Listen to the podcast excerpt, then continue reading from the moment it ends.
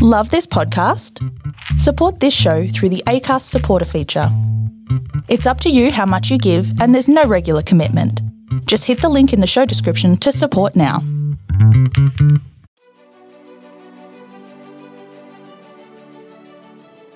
Hey, this is John Lee Dumas of EO Fire, and welcome to Master Leadership. Great leaders ask great questions, and this podcast takes you on a journey to master leadership with questions that matter to leaders who matter with your host, Lily Sinabria. Hi, this is Lily, and today we have the pleasure of having Dennis McIntee with us. Dennis is the author of The Eight Qualities of Drama Free Teams, The Power of Pursuit, and People Smart and Time Mastery. Most of the time, he is devoted to traveling the country, helping leaders take the drama out of their organizations, helping to make those meetings, conversations, projects more effective.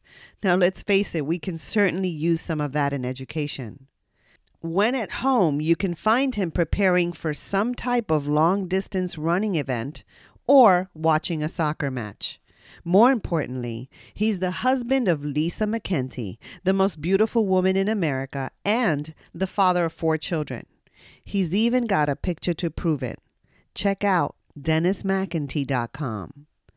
The secret most people don't know about him is that while his passion is helping leaders create high trust, high performance cultures, his childhood dream was to be a jazz trombonist. Another musician among us. How exciting! So now, Lily, where are you at? I'm in New York. Oh, good for you. In the city? Well, very close. I'm about 20, 25 minutes out. Good for you. I love to visit. How long ago? Well, this really wasn't a visit. I was in Jersey a couple weeks ago, but we were in the city a couple years ago Mm-hmm. with my family, with the kids and stuff. So, So New Jersey doesn't count. yeah, it doesn't really count, does it? But it was, No. you know, but it was, you know, it was like 20 minutes from the city. No, New Jersey doesn't count. You can see New York. That's true. oh, so where are you? I live in Greenville, South Carolina. So welcome, Dennis McIntee. How are you? I'm doing great. We are so happy to have you on our podcast. So, as you know, this podcast takes us on a journey to master leadership. And we want to do that today by asking you key questions. So, are you ready to pour into our listeners? Let's do it. Great. So, you know, I learned about your work after speaking to Dr. Michael Nichols, who's the CEO of Guidestone Group. I'm sure you you know him. That's very kind of him to do. So, Yeah. yeah. And also, I was speaking to Brian Paul Buckley, and he's the one who shared with us about the importance of sustaining our energy as leaders. And both these guests were on our podcast, and they raved about you. wow, that's that, that's so kind. Now we're going to find out the truth, though, right? I'm excited. I know that you wrote Yeah. a book um, recently, The Eight Qualities of a Drama Free Team. And first of all, I want to say I love the title. Secondly, I think in school environments, we've definitely experienced this, which certainly gets in the way of learning. So I'm very excited to just tap into this. So, can you tell us a bit about what you do and what led you to write this?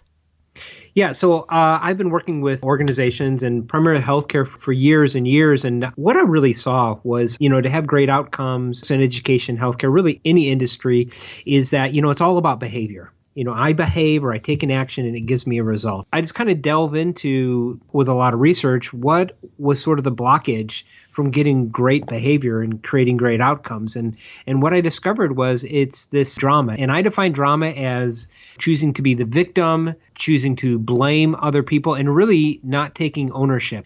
You know, people say, "What is that? What do you mean? What are you talking about the drama?" It's mm-hmm. it's really the ability to not take ownership and not see all the choices that you have. And so whenever I don't own my behavior, I can never change it.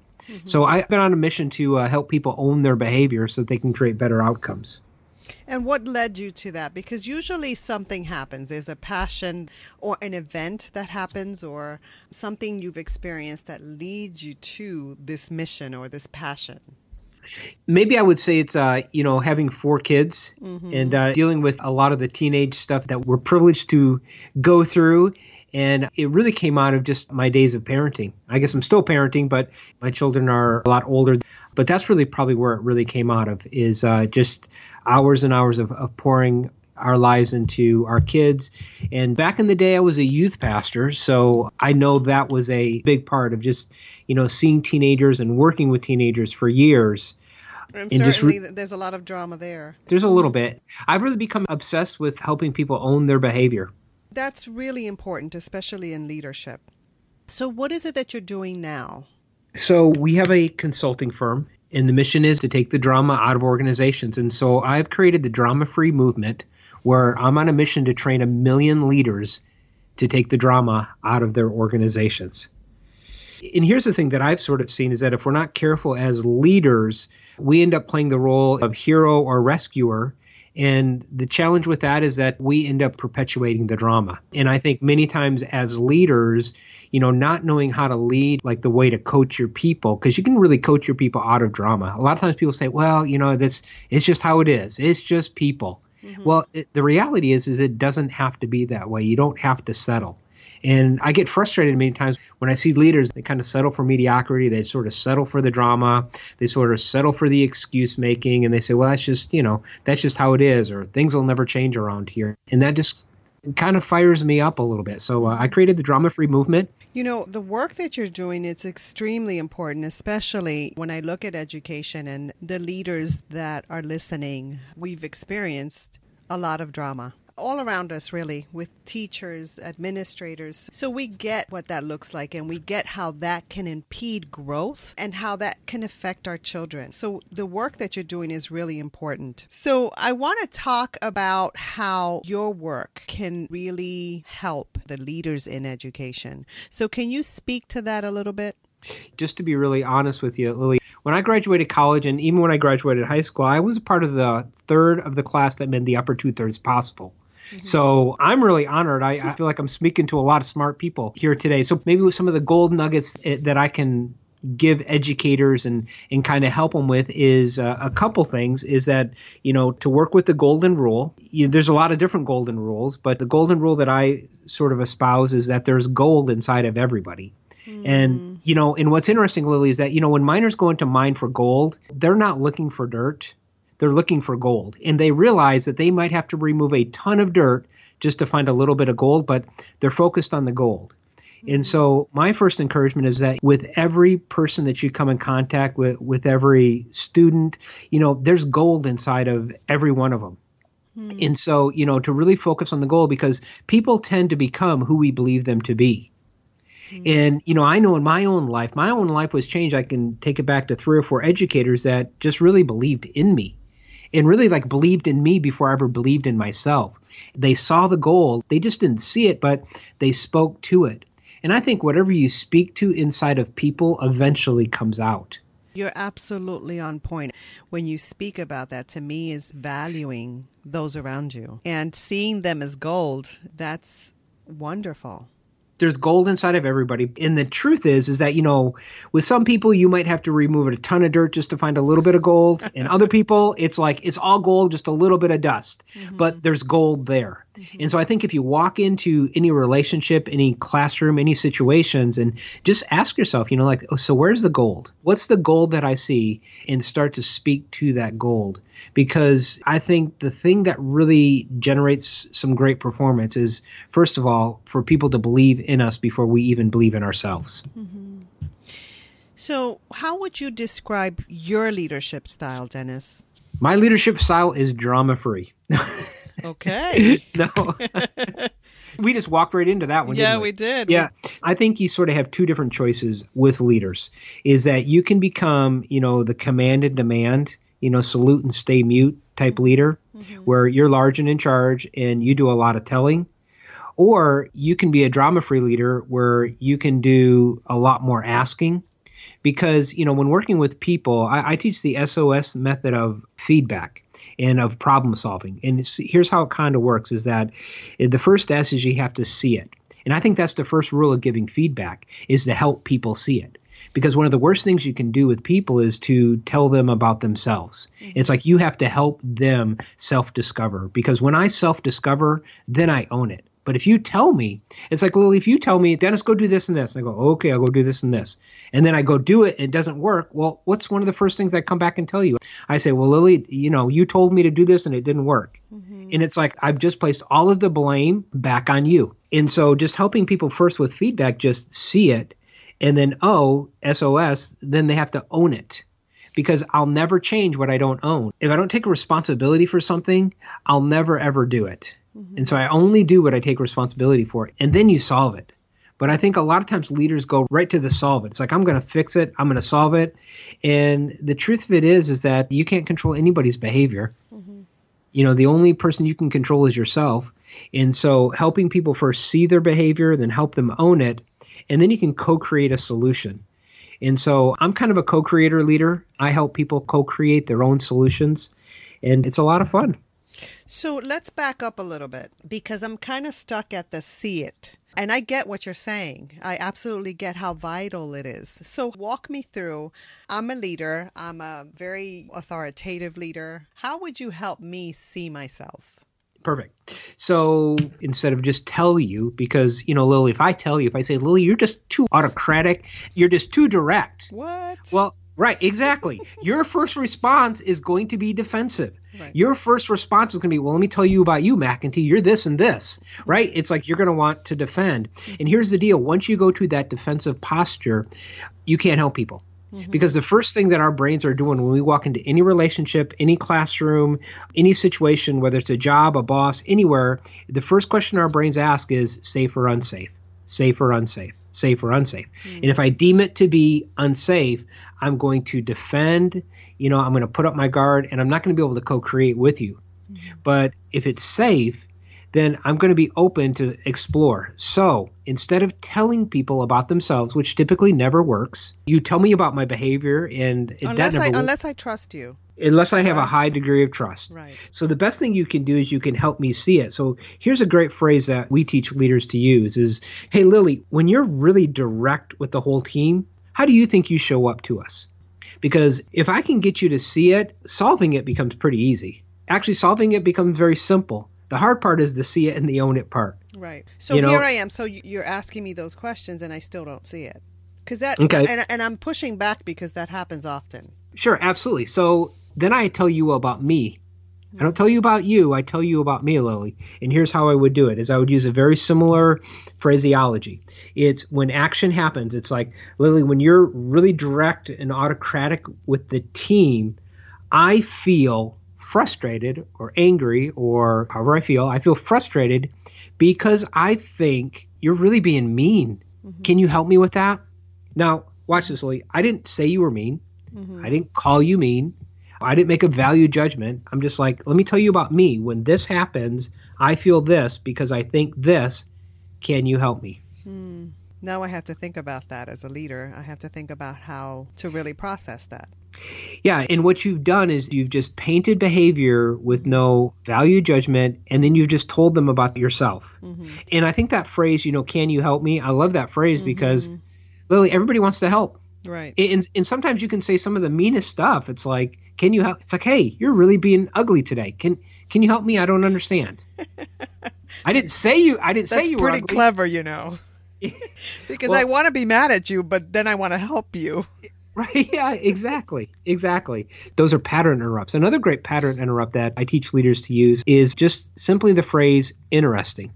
Hmm. You know, somebody says something crazy or somebody does something good, you go, boy, that's interesting. And it's a quick pattern interrupt because when I say, hmm, that's interesting, your brain probably goes, well, what's interesting? What are you talking about? What's right? Mm-hmm. And it becomes a pattern interrupt because I like to tell people a lot of times, like when you're in drama or when you're in the emotion, it's just like you're on drugs. You know, all of that emotion is back in the brainstem, and you're trying to snap people back from the brainstem to frontal cortex, right to their forehead, where it's logic. Mm-hmm. But when you're back in the brainstem, when you're in the emotion, it's almost like you're on drugs. So when people are in the emotion, you don't first try to solve the problem. My first job, if you're in the emotion, is to get you out of the emotion. And I can't do it by telling you. I've got to use pattern interrupts to wake you back up to logic. And then once you get to logic, then we can solve problems. But I think the mistake many leaders go to is that they just try to solve the problem and you can't solve an emotional problem with logic. I do a lot of change management with organizations, and I'm sure you've seen this is that there's these changes that have to happen. So you sit down with your team and you have a list of logical reasons why we're going to change. And you go, okay, Dennis, here's you got to change this, this, this, and this is why. Let me tell you logically. And you lay it all out to me. And then I walk out of your office and I go, well, I still ain't going to change. Mm. Well, yeah, that yeah, that might be true, but I don't wanna. Mm-hmm. Because change is completely emotional. And so you have to work within the emotions of change, the emotions of leadership. And it's not a logical game. I mean, leadership is all about people. Mm-hmm. You know, leadership is getting results through people. And people are messy, mm-hmm. people are not logical it's a dirty game, but somebody's got to do it. And I'm glad your listeners are doing it. I'm glad we're doing it. Yeah. And that's the point. That's why we do this. It's about changing our behavior, increasing our emotional intelligence, right? Yeah, because you think about it, it's like it's not an information problem. I think we're starved for wisdom in a sea of information. You know, I can get on the internet, I can find anything, which is why, like, a lot of our training is incredibly interactive because what causes change is when we touch the emotion. Emotion produces motion. I mean, you just take the E off of emotion and you have the word motion. You just think about your own life. Whenever you've made massive changes in your life, wasn't it? You got angry about something. It's like I'm going through this process where, I mean, I've lost about 70 pounds and I've got about another 15 to go. Congratulations, and, by the hey, way. Yeah, thanks. But it only happened until like I just got really mad. Mm-hmm. I was like, Dennis, that's it. I just got wear. You know, I looked at myself in the mirror one day and I was like, that's it. I'm mad. And I looked at myself and I said, Dennis, you're not chubby. You're not a little overweight. Or I always used to say this, well, I'm not as bad as so and so. You know, I compare myself. Right. And then I just looked in the mirror and I was like, Dennis, you're fat. You're mm-hmm. fat as Texas. What happened? And so I got aware, but that's all emotional. Then I took responsibility. I owned it, you know, because I was used to blame my weight on my wife. She's a great cook and I love to eat. And so she would cook and I would it. eat. And yeah, it's like, man, we got this great relationship. She? Yeah, that's exactly right. It wasn't until I realized I never ate a donut accidentally. You know, I saw the donut, coveted the donut, ate a whole box of Krispy Kremes. Right. I just started to own my behavior in that area mm-hmm. and then just started to work my plan after I owned it. And here we go. That whole journey is a complete emotional journey. And if we're not honest, most of the journeys that we take have a lot of emotion tied to it. And if we don't address those things as leaders, we're going to fail. So, if one of our listeners wants to connect with you, what kind of services do you do? So, we do a lot of organizational development. So, we work with organizations in a process to help them create high trust, high performance teams and cultures. And one of my favorite things I love to do is I do a lot of keynoting and workshops teaching coaching skills. And so, if you have an association or a group that brings in keynote speakers, I would love nothing else to do that. And if people would go to www.coachingskillschecklist.com, I will give you my top 25 coaching skills. It's a checklist that you can go through about how to take the drama out of your team. Oh, wonderful. Yeah, so they can just have that as a resource. Go to that website and you just click on it, and it's yours for free. Oh, great. Thank you so much. I'm going to write that down, make sure that's in our notes. Okay. So tell us, Dennis, which quote or quotes about leadership speak to you and why? Oh my gosh, that's a great question. And I don't think I was totally prepared for it. Other than my quotes? Other than your quotes. You have to send me your quotes. Yeah, I don't know who said it, but my favorite one is we teach what we know, but we produce who we are. And I should have been able to tell you who said that, but that probably is my all time favorite quote because I think what you do flows out of who you are. And so if you don't first work on yourself, because if you can't lead yourself, you can't lead other people. And so we teach what we know, but we're always producing who we are, which is really great news because I can look around and it's like if I don't like what I see in my team or my relationships or my family, I don't look outside of myself. I go, okay, what's in me that's actually producing these results and start to work on me. It really helps me with my own personal locus of control mm-hmm. and uh, helps me stay out of the blame game where I'm not blaming other people for my problems. So we teach what we know, but we produce who we are. And um, but I'm not sure who said it. Okay, well we'll find out. I'm not sure if we'll find out before this is on the air, but we'll find out. Somebody will. Well, somebody will. Somebody will. somebody out reach... there help us. yes, it, it, and they will tell us who said it, and uh, that's what I love about tell, the internet. Tell us about ourselves, right? Exactly. Um, and you know what you just said speaks to how the toughest person, the hardest person to lead is ourselves. And if we lead ourselves well, then we have the capacity or the honor of leading others well. Yeah, because I think like nothing makes a better impression on people than the ability to lead yourself. You know, the classic quote is from my friend John Maxwell. You know, he says, leadership is influence, nothing more, nothing less. And here's what's interesting I go into organizations a lot of times, and one of my first jobs that I give myself is I want to find out who the real leader is. And sometimes, literally, the real leader is not the person with the title, mm. it's somebody in the middle of the organization that when they speak or she speaks, everybody listens to and everybody follows. And so I think there's a lot to be said for increasing relational capacity. Just because you're high in the organization chart does not necessarily mean you're the leader. Great words of wisdom. Thank you for that. So, Dennis, you're kind of speaking to this, but what type of leader are you inspired by and why? I would say the relational leader because I don't necessarily want to follow the person that knows because I can go find stuff in a book. Right. But I want to follow that person that uh, has my best interests at heart and that really cares for me and that is authentic and real. And I think in our age of hyper marketing and all the crazy stuff on social media, it's like, I just want you to be real. And I want you to tell me your problems too, or where you've struggled, because many times I can learn from your struggles too. So it's the person that really cares. And we keep quoting John, but you know, he says that people don't care how much you know until they know how much you care. That's right. So it's the relational leader. What about you, Lily? What kind of leader do you follow? Someone who leads themselves well. It speaks to me too.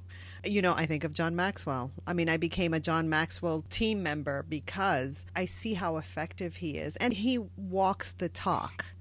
I've met him, I've seen him in action, and I have a very clinical eye for that. I've studied leadership and I love leadership. It's an incredible responsibility.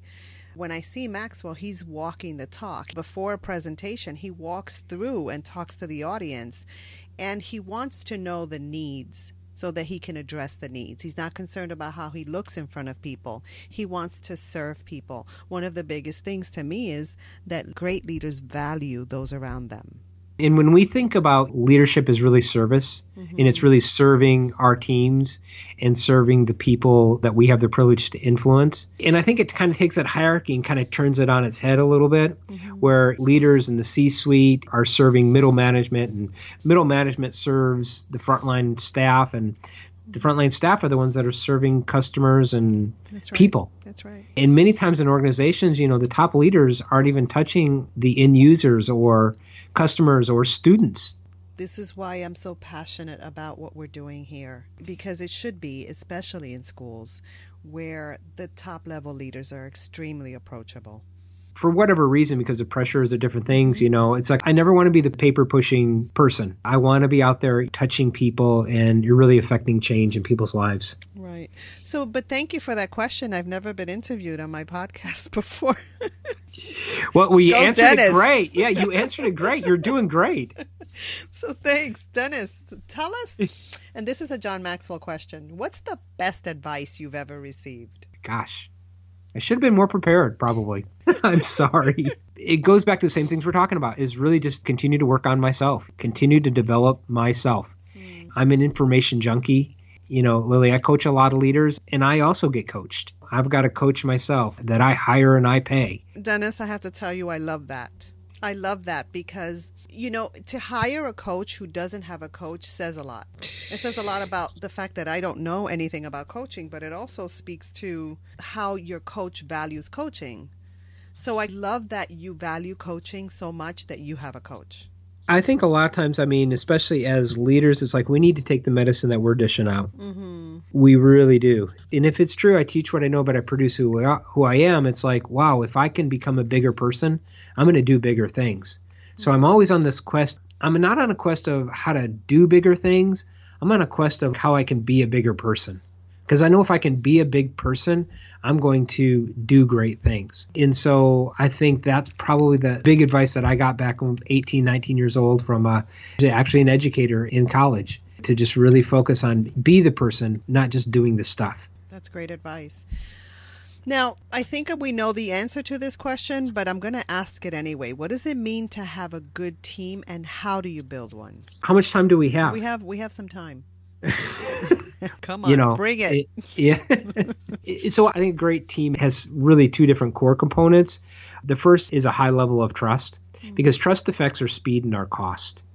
You know, when it's high trust, we have a high degree of speed of execution of getting things done, and it typically costs us not as much money. Even to the fact of like why with different people we go through all these contracts negotiation because in some ways a lack of trust mm-hmm. or you know when we have high trust then i don't read meanings into things that aren't there. You know okay what did she really mean by that and then i have the meeting after the meeting I don't know if you've ever been in that, Lily, where it's like we we have the meeting and then we get together to discuss about the meeting because I don't know that person's intentions or what did they mean by that, and those are all symptoms uh, of low trust. And then out of that breeds a sense of high execution and really high performance. It all boils down to that foundation of trust. So the components of a great team is a team that can trust each other. And we teach a skill called AGW, which at its core means assume goodwill. And so we teach people, you know, how do you assume goodwill? How do you develop a high level of trust? Everything from increasing your capability, increasing your character, which are sort of the two legs of trust, it's not just a character issue, it's also a capability issue. And it's not just a capability issue, it's also a character issue. And so you work to develop these high levels of trust. And then when we have enough trust, we're able to have conflict, which is really kind of probably the second component of great teams is that they know how to do conflict without having any residual bad feelings. You know, Lily, where you and I can sit together in a room and we can really hash out an idea and it could even get a little heated and we could both be very excited, but at the end of the meeting, we come to this consensus where we both create buy-in. Mm-hmm. Which is kind of like that third component. There's a high level of buy in with ideas where there's not the finger pointing and there's not the blaming but we're able to communicate through differences. And then we have a high level of accountability where we're all accountable to the goals, where it's not just the leader driving accountability. And here's what's interesting about that word accountability. I hear sometimes only people say, well, I'm going to hold them accountable. Well, how the heck do you do that really? Mm-hmm. I mean, how do you do that without becoming micromanaging? Very challenging. And so we teach people that accountability is really a gift that followers give leaders. It's not something that's commanded down from leadership, but it's a gift that followers give leaders. And you think about that word accountability, it's that you're able to give an account. Mm. You're able to give an account. So accounting comes from the bottom up. It doesn't come top down because when it comes top down, it's nothing more than micromanaging. It's like, okay, Lily, did you do that? Okay, did this get done? And with these leaders, as soon as you have to ask that question, it should be a clue to me to realize, okay, I have not been accountable. If you have to come to me and ask me where we are on deadlines, then I probably don't have a high enough degree of accountability back towards you. Hmm. And so it's this ability to give an account where, at the end of the day, then when you do these things, when you have this high level of trust, when you can do conflict without any residual feelings, and then we have consensus, not necessarily agreement, but we have buy-in and consensus about where we're going and our goals and what you're going to do and I'm going to do. And we have a high level of accountability. Then we can have adult to adult conversations. Because I think in a lot of organizations they end up having these adult to child conversations where it's like I'm telling you instead of us coming to agreement. Not that we have to have total consensus and we both believe it's the right thing but we have agreement as to this is what I'm going to do and this is what you're going to do and really, at the end of the day, you know, we talk about managing people. It's just funny because I've never met really anybody that's ever wanted to be managed. Have you? no. yeah, it's like not a one. Yeah, yeah nobody. I, now, now everybody wants to be led, but right. nobody wants to be managed. And so, what keeps you out of that is that you manage the agreement. You don't manage the person, but you learn to manage agreements that we make between each other. You know, I love how you make something that can become so complicated. Like if you think about a team that doesn't trust each other, turning it around can seem like this huge ship that you've got to really put so much effort into turning. But what you've described, they're practicals that your organization or your coaching helps to put in place and it seems so doable. Well, you know, the great thing is, is that it really is. And, and here's what happens. You can't read the label when you're inside the bottle. Mm-hmm. And for many leaders, it's like we get in the bottle of, of our classrooms or our schools or our universities or our business or wherever we are, and we're in the bottle. And a lot of times we need somebody that they don't have an emotional attachment to the outcome that can really help us get clarity. You know, because I think when you're emotionally attached to the outcome, your focus always gets fuzzy. That clarity becomes a little bit cloudy. And so it's always great to have somebody in your corner that has no emotional attachment to the outcome that can really see things clearly for you. Because I learned this from a leader, and it's so true. He told me this about five or six years ago. He said, Dennis, he says, my big challenge, it's the fight for clarity. He says, you know, we have such a big organization and so many people working with us that things just get so cloudy and it happens all the time and i just have to continue to fight for my own clarity and then communicating clearly to other people. That's and it really is true. Yes. Yeah. Yeah. Thank you so much, Dennis. So tell us about a challenge that you've experienced and how it has shaped your life. You didn't read that question either? Honestly, Lily I didn't read any of your questions. Oh. To be totally authentic, I was just making a decision, and I hope you don't edit any of this, just let it roll. This has been fun. Oh. My encouragement would be I wouldn't edit any of this. This has been great, and hopefully your listeners think the same. See, I was just a challenge for me. I got it. I got it. But you know, people need to know we're authentic here okay, too. Okay, okay. I'm um, gonna try. Yeah, so I was just trying to decide if I tell this story. There's about four stories that rolled around in my head, and the first story is so personal, I wasn't sure I even wanted to share it, but I'm going to share it. Go ahead. Yeah, yeah, we'll just we'll lay it all out there, and do you know, it. yeah, we'll do it. when I was 16 years old, my dad went to prison. Mm-hmm. And so, you know, I was raised on food stamps and government cheese. And it's really kind of what integrated this poverty mentality and a blaming and excuse making type of lifestyle that I developed, where other people owed me things and I didn't take responsibility for my life. And it really spiraled my life for years.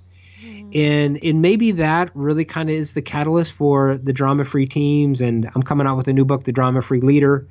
I told people I'm the drama free guy, but it's probably because I was the biggest drama king for years. And I had to work this out of me. Mm-hmm. Many times people teach what they need help with themselves.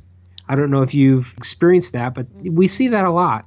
And so I was the biggest excuse maker. I was the biggest blamer. And just me coming to a point of owning my life and sort of seeing the destruction that it caused, you know, in the first part of my life from just living in drama. And that's probably maybe like the catalyst that's really kind of brought me to this place is that I know what it's like to live in that fog of drama.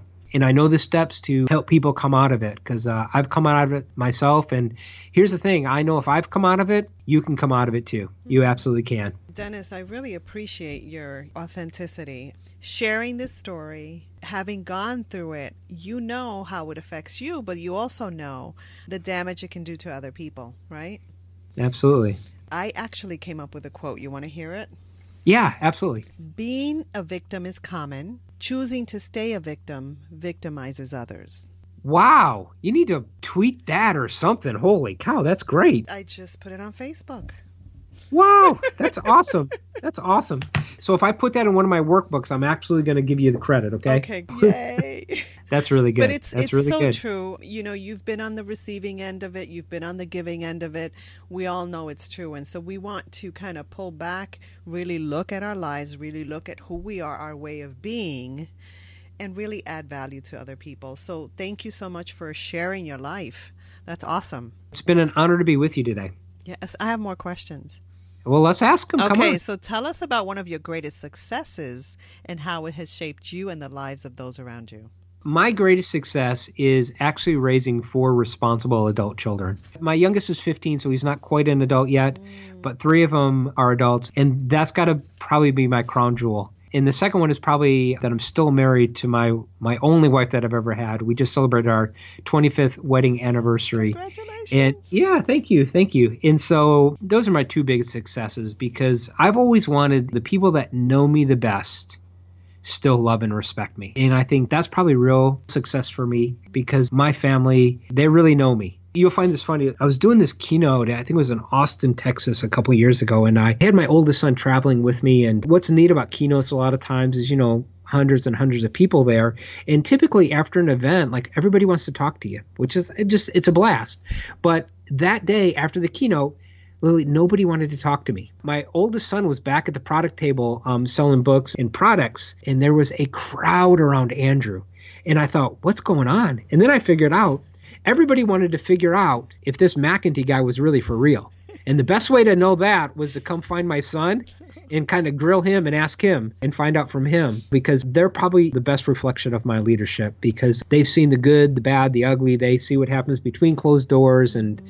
They know everything and they still love and respect me. So that's my huge leadership success, my kids. Dad's a cool dad. I don't know if I'm cool sometimes because sometimes you know when we're talking they go oh dad. You know and it, you know and I think sometimes? Like I try to bring some of the coaching techniques into my parenting and my kids can always call me out on it. They're like dad stop psychoanalyzing me Stop you know? the drama, Dad. Yeah, exactly, exactly. You know, and then I just got to tell him, I says, listen, you don't understand this, but in some places, I'm a really big deal. I know I'm not a big deal here, but there are places I go, I'm a really big deal. That's right. so we need to tug our kids around so they can keep us where we need to be, keep our heads small. Yeah, exactly. So, Dennis, what would you tell a new leader who is discouraged about their working climate or culture? I would tell you not to give up. And I see this a lot of times, especially like in middle management, or you've just maybe been promoted to some kind of supervisory position where you didn't hire this team. The first thing I would just tell you is not to give up. And to remember to change any kind of culture, any kind of team environment, it typically takes 18 months to two years. And so typically within the first 18 months to two years, I tell people all the time, like, listen, you're trying to fix somebody else's problems. So just realize you're trying to fix another leader's problems, but the reality is is about after 18 months or 2 years, they are now your problems. Mm-hmm. You have just created all of these problems. So the first thing really is just to realize that okay, I'm not going to give up. You know, even though maybe I've inherited a team or I've just risen up to be some kind of supervisors. And then I would just encourage them that whatever you don't address, you endorse. A lot of leaders end up playing the ostrich. You know, we kind of stick our head in the sand. If we pretend it's not there, it's not really there. And so I would just encourage them to start addressing everything. I love that. Whatever you don't address, you endorse. Love yeah, that. Yeah. And, and even what's more important than addressing behavior in the beginning is to address belief. And don't let belief go by without addressing it. You know, people say, well, things will just never change around here. And then you don't address it and you don't comment and you don't try to contradict it or try to give them another belief. That's pretty common. That happens a lot. Yeah, because here's the thing all behavior is formed out of belief, and every belief is created by an experience. And so, if you want to break it way down, you know, to how do we change behavior with people, we got to help change their beliefs. And the only way for me to change their belief is for me to change the experience that they're going to get. And inside of that, you have things like belief bias, where, you know, they have certain things they believe about a leader or about my boss that that's my boss's job is to fix my problems and tell me what to do or you know whatever crazy belief you have or you have selective belief and so you're sort of fighting those two animals and maybe really the best way i can describe it you know is that if i tell my wife i love you i love you i love you but I never spend any time with her. Mm-hmm. I only do what I want to do. I never help around the house. I never help with the kids. We never watch what she wants to watch on television. But I tell her, I love you, I love you, I love you. What do you think she really believes? She really believes, yeah, I really probably don't care about her. Right. Even though I tell her, I tell her, I tell her, but it's because I've given her these set of experiences that have formed a belief. That speaks to being intentional because to kind of shift someone's belief, you've got to really value them and care for them and want to have them experience something better. And I think you even have to sit down and go, okay, what experiences could I manufacture in my leadership to create the beliefs that I want in my people? And then just get after like creating a bunch of experiences. I mean, two great brands that do that that people probably know about would be like Chick fil A is one, and Disney is another one. They're masters at creating experiences that sort of form a belief inside of their customers. As leaders, I mean, we're serving our team. Mm-hmm. So, in a sense, they're our customers. Mm-hmm. And so we're serving our team. So, how do we create experiences that we can manufacture, that we can do ourselves, that'll generate beliefs inside of them? And, you know, I wish somebody would have told me this when I first started that leadership is really like an inside game and leadership is really kind of more about changing people's beliefs because I don't know if I would have done it. You know, if they would have told me in the beginning, I would have said, ah, I don't think I want this leadership deal. But it really is true. It's an inside game, it's an internal game, but it's totally worth playing. Thank you so much. That just makes sense. It makes total sense to me. And that's all that matters. It See, really, now, now I really yeah, have to yeah. edit this. You know, you don't have to edit this at all. All No, right, this- my friend. Okay, I have a couple of more questions. So, many leaders describe themselves as lifelong learners. What does that mean to you, and what are you learning now? Uh, So I'm working on two different things right now. I'm always working on something that has to do with a skill, and then I'm always working on something that has to do with a mindset. For me, I've already registered for another speaking class. It's been a couple years since I've uh, really worked on the craft and the skill of speaking, and then I'm working on my mindset. And so I've got a couple things with my coach that I'm working through on mindset, and I'm going to go to UPW this year. But What's uh, UPW? Tony Robbins is uh, Unleash the Power Within. I've actually oh, never I should know that. I've never been, but I'm going to go ahead and go this year. So I'm always getting coaching. I'm always getting training. It's always a mindset and a skill set piece. I'm probably like every leader that's listening to this right now, got a stack of books that I'm working through. So, tell us what have you read recently that our listeners should read, and why? Speed of Trust by Stephen Covey is just a classic that I go back to and Napoleon Hill Think and Grow Rich. And I have sort of just decided that I'm going to pick 10 or 12 books that are sort of the staples and go back through them again this year because uh, many times it's like we're looking for new information. My problem is not knowing. My problem is really doing. And let me just encourage everybody. I'm a part of a mastermind group that's been revolutionary for my life and really my mindset. And we meet together once a quarter. It's just been an amazing experience for me. Somewhere across the country, we get together. They help hold me accountable, and uh, we work on our organizations together. So tell me a little bit. I want to kind of pick at that because I think we're just learning, especially in education, to really embrace or, or really even know what a mastermind group is and why is it So- so valuable. It's a place where you can be authentic, where you can be real, and you can get help with your specific problem. A lot of my workshops are quarterly masterminds that I do for different organizations. And what I've realized is that instead of coming and just getting a bunch of information thrown up on you, some of the best meetings I've ever been to is here's a problem that I'm having within my classroom or my institution, my organization. Can you help me with this problem right here? And then having people walk me through a problem solving process where I actually come up with actionable steps. And so I can authentically share my struggles and my issues, and people can help me figure out answers, mm-hmm. and they can also hold me accountable because I know what to do. My problem many times is that I just don't do it. But if I've got to report back every quarter back to my group, it's like, okay, this is the progress I made. You know, Lily, I never want to have a wrong answer. Mm-hmm. You know, and there's a lot of different names for them. People call them masterminds or accountability groups or cohort groups or roundtables. I think at the core, the ones that work the best are where you can be authentic and where they can help hold you accountable. Okay, great. Thank you. What do you do on a daily basis to set your mind for the responsibilities that you have? So I actually run two lists, and this is probably going to hair up all the time management gurus. I have a parking lot that I continually dump my thoughts, what I need to do, all of my projects, anything that comes into my mind, I just keep it on a gigantic parking list. And then uh, I stole from Eric K. Ash the uh, principle of just writing six things down every day that I'm going to do. And I actually just work off of an index card every day. I know it's not very technology savvy. I kind of roll around the question, what makes today a very successful day? And so I just start from that frame. And you know, Lily, some days it's like I'm just going to spend time with my wife and spend time with my kids. And that's a very productive day. I allow that question to kind of just drive my thinking. You know, what makes today a great success? Because think about it. We talk about having a successful life, right? Whatever that means to you, but a successful life is made up of a lot of successful years. And what does a successful year, what is it made of? A lot of successful days. Right. So if I can figure out what makes a successful day for me and then just duplicate it over and over and over again, at the end of my life, I'll be a success. So, what time do you usually get up to do this? I'm usually up by 5:30. I don't even set an alarm. I've just kind of conditioned myself to be up by 5:30, which is a blessing and a curse because I can go to bed at 2 a.m. and guess what get- time I wake and I get up at 5:30.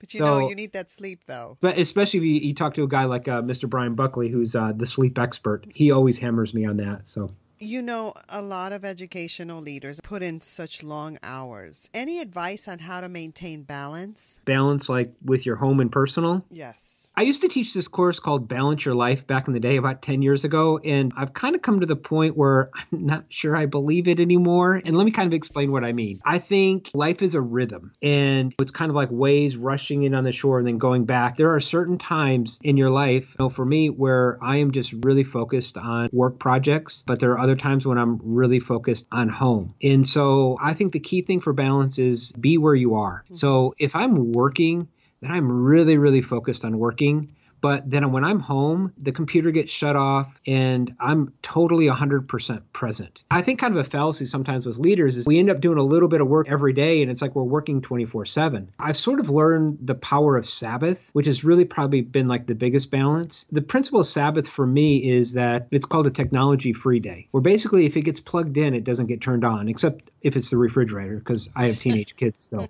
Um, but what that means is that my cell phone gets turned off for a 24 hour period and my email gets turned off because Lily, what can happen is even on a day off, if I get an email and I go, okay, I need to work on that tomorrow, or I need to get to that later on next week, all of a sudden I've just gone to work yeah, in my brain. It's, right. It's in the back of your mind, and you you can get worried, you can yeah, get concerned, it, and that ties up everything else. Here's what's amazing. Do you realize like one of your most productive days of the year is like the day before vacation? It is. yes. Yeah, because it's like I've got to get too. Yeah, and it's like I got to get all this stuff done before I leave because nobody can reach me for a week. So watch this. If you practice a Sabbath every week, I get one day a week where I work like I'm going on vacation. Because that means that the day before I take that day off where it's completely technology free, everybody gets return calls, everybody gets a returned email. I'm all caught up on my projects because I am going totally dark for 24 hours. And then what happens is the day that I come back, I'm on fire because I am really rested. rested.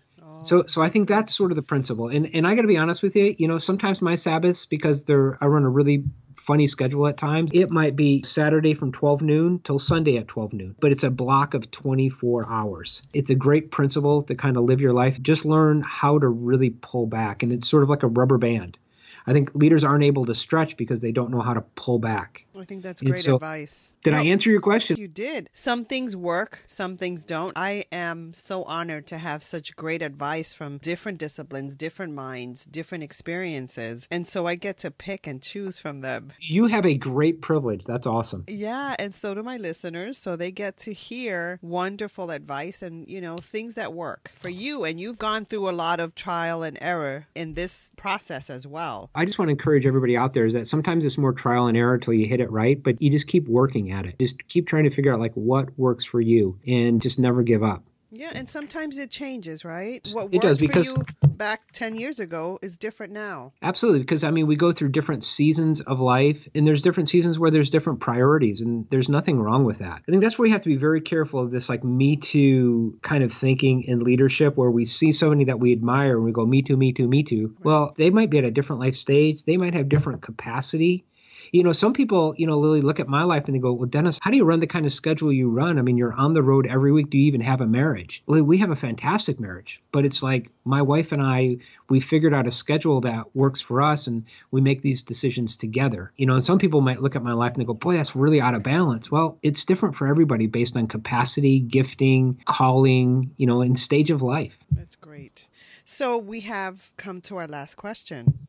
Awesome. Yay. So that's kind of sad though, you know, it's been it fun. I've had fun. But... It has been. It has been. And I have this new energy now that my Skype is working. Fantastic. Yay. So if you were to go back in time, Dennis, what advice would you give the younger you about leadership? Hire great people and don't try to do it all yourself. I, I, probably have only learned this in the last like couple years where I felt like I had to be the jack of all trades. And, you know, my business has really kind of taken off when I figured out there's really only like three things that only Dennis can do. And Leah, I'm just on this quest to only do those three things. Tell us That's a little it. bit about that. So for me, I've realized that I'm the only person that can speak right now. I'm the only person that can write, and I'm the only person that can coach mm-hmm. my clients. Anything else somebody else can do for me. So I am kind of on this quest to continue to like shed things that aren't one of those three things and find people and relationships that can do that stuff for me. But in the beginning, it's like I try to do it all myself and I tried to learn everything. It's it's sort of like you know I've got a friend who was telling me, well, Dennis, here's this copywriting course. You need to learn how to write great sales copy. And I'm like, heck no, I'm gonna hire you to write my sales copy. I don't want to learn that. That's not what I want, you know. And right, so right. I think there's a fallacy sometimes that we think like we've got to do everything and be great at everything because literally there's some things that I'm really really bad at and you don't want me doing. You know, it does require you really looking at who you are, analyzing who you are, or having other people really look into your life and speak into your life. You know, focus is a big buzzword. Well, focus is all about what you say no to, not what you say yes to. Because I think the secret of concentration is elimination. And so a great little tool to use every six months is give yourself the gift of writing a stop doing list. Take out a piece of paper and, you know, write, these are the things that I'm going to stop doing. Now, you said hire great people. How do you do yes, that? Yes, I think you hire for character and you train for skill. Love that. It's funny. Typically, what happens is that we we hire people for what they know, but then we have to release them for who they are. And, and that so, happens a lot. All the time. You know, we look at these resumes and you know, can they do it? But a better question is, is like, you know, can you get along with this motley crew that I have here at, at my company?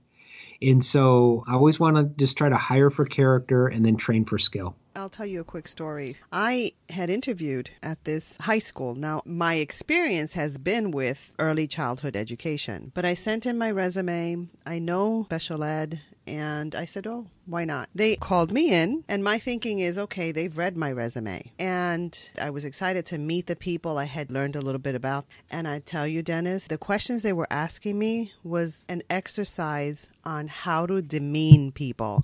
I felt like I was in a parole hearing. They were just asking questions that were so specific to the specific job but nothing about my character. And I think and that's a big mistake. Yeah, hopefully you didn't take the job. That's what I'm hoping, right? I, you know, I went in very naive and just wanting to connect with these people and, and know them, just like I want to connect with you. And I can't tell you how awful it was. And I even blogged about it. Is this a parole hearing or an ed leadership interview? Uh, that tells you a lot about their culture. And culture flows out of the character of the people in that organization. And uh, hey, good for you. You didn't take the job. Oh, no. And I was so angry after that. I think that steered me to where I'm at now and what I'm doing because I saw that as such horrible way to lead people. I mean, at the very least, you value who's in front of you, even if they're not fit for the job. Here's what's great is like that experience was never wasted. And I just want to encourage everybody that, you know, your experiences are not wasted because,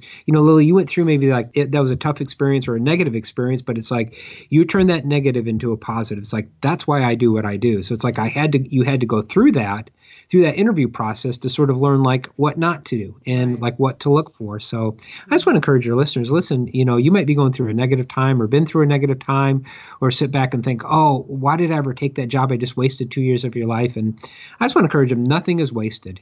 Right. You know, you, you take the mess and you make a message out of it. I love that. So, Dennis, I want to thank you so much for adding value, not just to me, but to our listeners. It was a pleasure and it was an honor. And uh, Lily, I want to encourage everybody to go to coachingskillschecklist.com and get that checklist for creating drama free teams. That'll really help them. Thank you so much for continuing to add value.